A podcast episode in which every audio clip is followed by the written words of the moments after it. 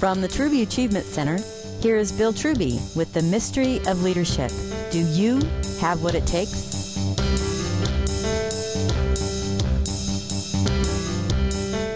I guess I'm an old cowboy, at least when it comes to living the ethics and values of a cowboy's life.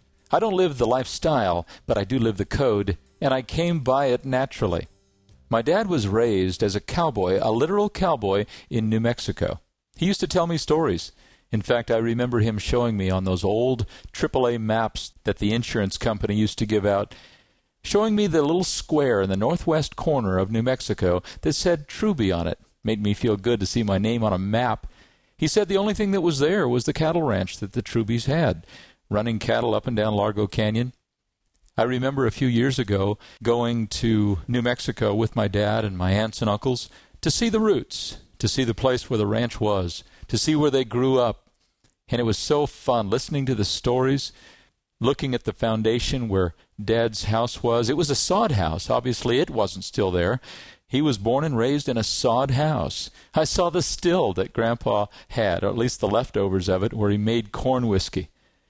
And I reflected on how Dad has taught me so many wonderful ethics and values that I practice to this day.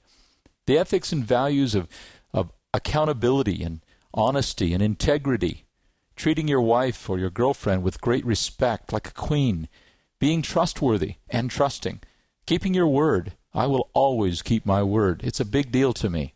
And it feels good to be trusted by someone because it feeds into that ethic and that value that I grew up with. Because of this background, I enjoy Western things. I enjoy Western movies.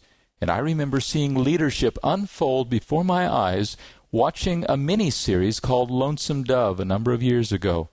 Do you remember the story? Do you remember the mini series? I don't remember all the actors in it, but I remember the story quite well.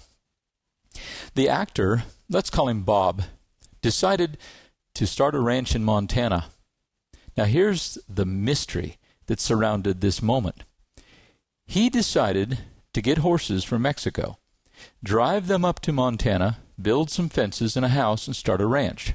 Now, anyone else could have done that too. He had the idea. He talked to some friends of his. They joined him. They followed him in this endeavor. And as I sat there and watched this, I said, Why? Why didn't they at least ask for partnership? But no, they followed him. They went to Mexico together and got horses that any of them could have done drove them to Montana that any of them could have done, built some fences and a house, and started a ranch that any of them could have done. But no, these men followed a leader. What made that man a leader? What made him the leader and the rest followers? And I began to think about the mystery of leadership and wondering what it took, what it takes to be a leader. Do you wonder the same? Are you listening to this presentation wondering whether you have what it takes to be a leader? Wondering whether you have to be born a leader to be a leader? I'm going to answer those questions and more in this presentation. By the end of this talk, you will know whether you have what it takes to be a leader and what it takes to be a leader. We're going to answer the question Are you born a leader or can you be made into a leader? We're going to answer the question about leadership and management. What is the difference? What's a leader? What's a manager? Are they the same? And then, based upon a two year study, I'm going to show you the five ingredients, the five attributes that every leader possesses. The leader that you are following right now, if that person possesses these five attributes, they're a good leader. To the extent that you don't possess or don't live out one or more, you're not going to be a good leader.